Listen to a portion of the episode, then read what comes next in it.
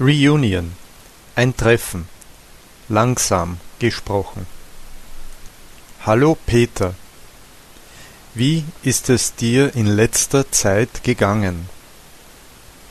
Wir haben uns schon so lange nicht gesehen. Wo hast du gesteckt? Ist alles in Ordnung mit dir, Alter? Hoffentlich hast du genug Zeit gehabt, über deine Ex-Freundin hinwegzukommen. Ehrlich gesagt meine ich, dass sie es nicht wert war und hoffe nur, dass du das einsiehst. Je eher, desto besser.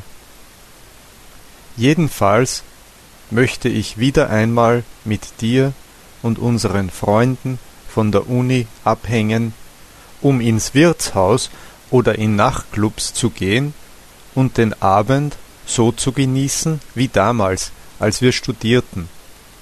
Ich wette, du vermisst das auch. Ist dir klar, dass wir schon vor zehn Jahren unseren Universitätsabschluss gemacht haben? Ich kann es noch immer nicht glauben. Ich glaube, dass die anderen mir auch zustimmen würden.